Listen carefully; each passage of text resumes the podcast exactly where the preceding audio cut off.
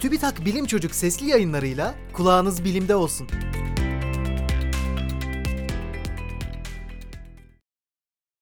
Kaşıkların iç tarafı bizi neden baş aşağı gösterir? Mehmet Asım Koçoğlu, Kayseri.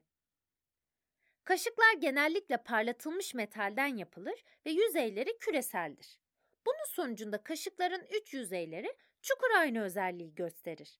Düz aynadan farklı biçimde çukur aynada görüntü düz ya da baş aşağı oluşabilir.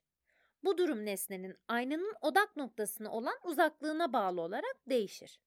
Çukur aynanın odak noktasından uzakta bulunan nesnelerin görüntüsü baş aşağı oluşur. Bir kaşığa baktığımızda gözümüz genellikle odak noktasından uzakta olur. Bu nedenle kaşıkların iç yüzeyinde oluşan görüntümüz genellikle ters olur. Bir çukur aynanın odak noktası nesneden aynaya paralel olarak gelen ışınların aynadan yansıdıktan sonra kesiştiği noktadır.